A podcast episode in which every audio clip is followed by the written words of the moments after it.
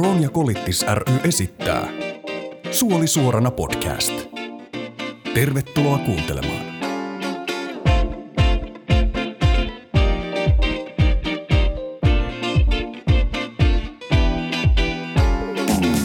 Tervetuloa Suoli suorana podcastin pariin jälleen kerran. Tällä puolella Simo, ylpeä itäsuomalainen ja toisella puolella Enu, Henna-Maria, ehkä yhtä ylpeä länsisuomalainen. Hei! East Coast, West Coast. Oo. Tänään puhutaan fisteleistä.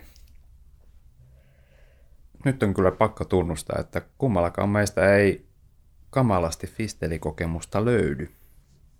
No mutta anyway, koska meillä ei näistä ole niin paljon, niin me voitaisiin kuulla, että mitä gastroenterologi Sinikka Salmenkylä sanoisi pisteleistä.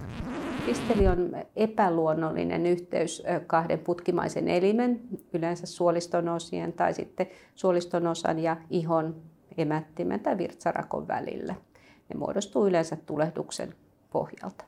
Fisteli muodostuu tulehduksen jälkeen, eli limakalvolla oleva tulehdus muuttuu haavaumaksi ja se haavauman syventyessä syntyy tämmöinen tunnelimainen yhteys joko iholle tai toiseen elimeen. Fisteli voi periaatteessa muodostua mihin vaan. Eli riippuen siitä, missä kohti tämä tulehtunut suolen osa on, silloin kun peräsuolessa syntyy tulehdus, mikä on Crohnin taudissa tavallista, niin silloin se fistelöinti yleensä tapahtuu joko iholle tai sitten harvemmin emättimen puolelle. Jos se fistelöinti syntyy ohutsuolessa vatsaontelon sisällä, voi muodostua yhteys ohutsuolen eri osien tai ohutsuolen ja paksusuolen välillä. Fisteli syntyy limakalvotulehduksen pohjalta. Crohnin taudissahan on kaikilla limakalvotulehdusta, mutta osalla Crohnin tautipotilaista on semmoinen eh, geneettinen ominaisuus tai semmoinen peritty ominaisuus, että heillä on suurempi taipumus vielä tämän tulehduksen edetä sen suolen seinämän läpi ja muodostaa näitä, näitä tunneleita. Ja se taipumus muodostaa, muodostaa fisteleitä on vielä vähän erilainen eri ihmisillä sitten, kun puhutaan näistä, näistä peräaukon ympärille iholle syntyvistä fisteleistä ja sitten siellä vatsaantelun sisäisistä suolen eri osien välisistä fisteleistä millään elintapa-asioilla tai potilaan itse tekemillä valinnoilla ei, ei sinänsä ole vaikutusta siihen fistelin syntyyn. Fistelin tunnistaa yleensä niin, että, että kun, jos yhteys on syntynyt iholle, niin iholla on finnimäinen pienempi tai isompi nystyrä, joka erittää kudosnestettä, veristä nestettä tai sitten märkäistä eritettä. Jos fisteliyhteys on syntynyt suolesta emättimen puolelle, niin emättimestä voi erittyä verta tai muuta, muuta eritettä. No, Crohn-potilaalla, jolla on hoitosuhde tämän taudin, taudin vuoksi, niin asia kannattaa ottaa esille siellä vastaanottokäynnillä. Crohnin taudissahan taipumus esimerkiksi perianaalisiin fisteleihin on sitä suurempi, mitä lähempänä se tulehdus sijaitsee peräaukkoa, mutta niitä voi esiintyä kaikilla, kaikilla Crohn-potilailla ja sitten kun tämä asia, asia tulee esille, niin silloin ne voidaan ihan, ihan tavallisessa siinä kliinisessä tutkimuksessa todeta ja sitten varmentaa magneettikuvauksella. Fistelit ei sinänsä ole, ole eh, ehkä vaarallisia, kiusallisia ja, ja elämänlaatua haittaavia ovat, mutta vaaralliseksi fistelin voi tehdä se, jos fistelin käytävä umpeutuu ja siihen muodostuu paise. Paise on periaatteessa aina, aina semmoinen uhkaava, uhkaava infektio. No, fisteleiden ehkäiseminen ei ei sinänsä ole millään omilla toimilla mahdollista.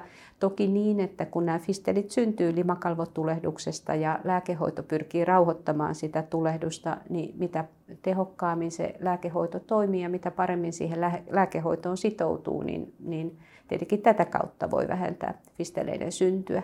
Sinänsä se on sen limakalvon limakalvon ominaisuus, johon sitten muuten niin kuin omilla elämäntapavalinnoilla tai, tai tällaisella niin ei kyllä pysty vaikuttamaan.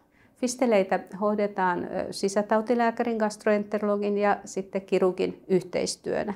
Lääkehoito on tautifisteleen fisteleiden hoidossa ihan ensisijainen ja tärkeä. Kirurgin osuus siinä alussa on lähinnä varmistaa sille lääkehoidolle hyvät olosuhteet avaamalla mahdolliset paiseet ja myöskin viemällä näihin fistelikäytäviin semmoiset langat, jotka sallii sen fistelikäytävän kutistua ilman, että se ihoaukko menee ennen aikojaan kiinni, jotta päästä siihen lopputulokseen, että se fisteli, fisteli kuivuu sitten kauttaaltaan eikä sinne jää semmoista onkaloa sisälle. Jos se lääkehoito ei sitten riitä sulkemaan sitä fisteliä täysin, niin erilaisia kirurgisia toimenpiteitä on lukuisia, joilla tätä fisteliä voidaan sitten leikkaamalla sulkea. Nykyään on myös käytetty semmoisia uusia hoitomenetelmiä, joissa rasvan siirrettä tai rasvasta eristettyjä kantasoluja käytetään fistelin sulkemiseen. Fistelin uusiutuminen onnistuneen hoidon jälkeen on hyvinkin mahdollista. Se ominaisuus fistelöintiin toki säilyy siinä limakalvossa ja sen, tär- sen tähdenkin on, on tärkeää tätä lääkehoitoa jatkaa, vaikka se fisteli näyttäisikin lakanneen erittämästä tai peräti kokonaan hävinneen. Fistelin kuivuessa tai, tai parantuessa niin se kliininen parantuminen, eli se fistelin erityksen väheneminen ja loppuminen, loppuminen tapahtuu selkeästi ennen kuin, kuin sitten kuvantamisella nähtävä, nähtävä tämän fistelin häviäminen. Fistelistä saattaa, vaikka se muuttuu hyvinkin rauhalliseksi, jäädä jonkinlainen pieni itu sinne jäljelle, joka sitten voi myöhemmin nostaa päätään ja vaatia uutta tehostettua hoitoa. Otetaan tähän perään oikeastaan jo heti Krooniakoliittis ry järjestökoordinaattori Karita Sinkkosen näkemystä. Ja kokemusta. Ja kokemusta asiaa. Milloin sinulla Karita oli ensimmäisen kerran fisteleitä? Sain Kroonin tautidiagnoosin noin 30 vuotta sitten useiden vuosien tutkimusten jälkeen. Ja silloin samalla todettiin ensimmäisen kerran perianaalifisteli, joka jouduttiin operoimaan, eli fisteli käytäväni aiheuttama märkäpesäke avattiin pakaran iholle. Lisäksi minulla on ollut muualla suolesta vatsanpeitteisiin tulleita fisteleitä. Olen nykyään avanne leikattu vaikean peräsuolen tulehduksen ja perianaalifisteliverkoston takia. Millaisilla oireilla fistelitauti alkoi silloin aikana? Kun ensimmäinen fisteli ilmaantui, olin juuri viimein saanut diagnoosin. Ihmettelin ensin sykkivää tunnetta pakarassa ja lopulta pakara kipeytyikin ja seuraavilla kerroilla osasinkin jo itse hakeutua heti hoitoon samojen oireideni kanssa. Fistelin alkuoiretta voisi verrata tulehtuneeseen tikkuun sormessa, joka on tulehtunut, mutta moninkertaisesti. Se sykkii ja on todella kipeä, riippuen tietenkin paikasta, varsinkin jos se aiheuttaa märkäpesäkkeen lähelle ihoa – mutta fisteli voi myös olla suolesta toiseen suoleen ja esimerkiksi virtsarakkoon.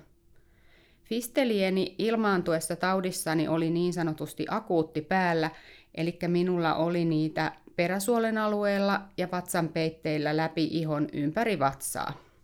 Tämä fistelitaudin alku oli ilmeisesti aika raju ja kerroitko heti lähipiirille ja koulussa tai töissä tilanteesta? No jouduin olemaan työstä paljon pois niiden fistelieni takia ja jouduin myös sairaalahoitoihin. Läheisilleni kerroin asiasta, mutta ihan vento vieraille en kehdannut asiasta kertoa. Jotenkin kaikki eritteisiin liittyvät asiat aiheutti häpeää, eli en kertonut muualla kuin lähipiirissä. Aiheuttiko tämä sitten kiusallisia tilanteita? Kyllä, eli fistelit saattoivat yhtäkkiä vuotaa housun läpi esimerkiksi, kun ne oli siellä takapuolessa. Millaista arki oli fisteleiden akuuttivaiheessa? Fisteleiden hoito oli pitkäaikaista ja päivittäistä, ja takapuolen fistelien hoidoissa jouduin turvautumaan äitini apuun, koska en niitä itse pystynyt hoitamaan. Harrastuksia jouduin jättämään väliin, ja uimaan en voinut useana vuonna mennä, koska märkivien verta- ja kudosnestettä ja myös suolen sisältöä valuvien fisteleiden takia se oli mahdotonta. Istuminen oli takapuolen fistelien takia hankalaa, hyvä kun pystyin istumaan vain toisella kankulla. Varsinkin takapuolen fistelit ovat todella kipeitä, ja polkupyörällä ajaminenkin on mahdotonta. Sä elit pitkään, eli kymmenisen vuotta näiden fisteleiden kanssa enemmän ja vähemmän. Mikä siinä ajan jaksossa oli kaikista kuormittavinta? Niiden parantuminen, kun oli hidasta ja epävarmaa, mikä hoito tulisi auttamaan. Kirurgisia toimenpiteitä tehtiin usein. Onneksi tiedän, että joillakin on ollut niitä vain kerran. Kuinka fisteleitä on hoidettu vuosien varrella? Fisteleihin on laitettu seton lankoja, jotka pitävät ne auki, ja joka kerta on jouduttu turvautumaan kirurgiseen hoitoon, eikä lääkehoito ole niitä parantanut. Oletko kuitenkin ollut jollakin tavalla tyytyväinen hoitoon? Kyllä olen saanut hyvää hoitoa. Pelottaako sinua fisteleiden uusiutuminen? Ensimmäisen kerran en osannut uusiutumista pelätä, mutta seuraavan kerran kun fisteli ilmaantui, aloin pelätä, vaikka oli tullut uusia lääkkeitä ja joiden piti niihin auttaa. Mutta lopulta mikään hoito ei enää auttanut ja kärsinkin takapuolen fisteleistä yli kymmenen vuotta ennen lopullista hoitoani, eli avannetta. No millaisia terveisiä haluaisit lähettää muille fistelitulehduksia sairastaville? Tsemppiä kaikille fisteleitä sairastaville. Kiitos Karita ja Sinikka. Oliko se tässä? Se oli varmaan tässä. Me jatketaan sitten juttua ensi kerralla. Siihen asti.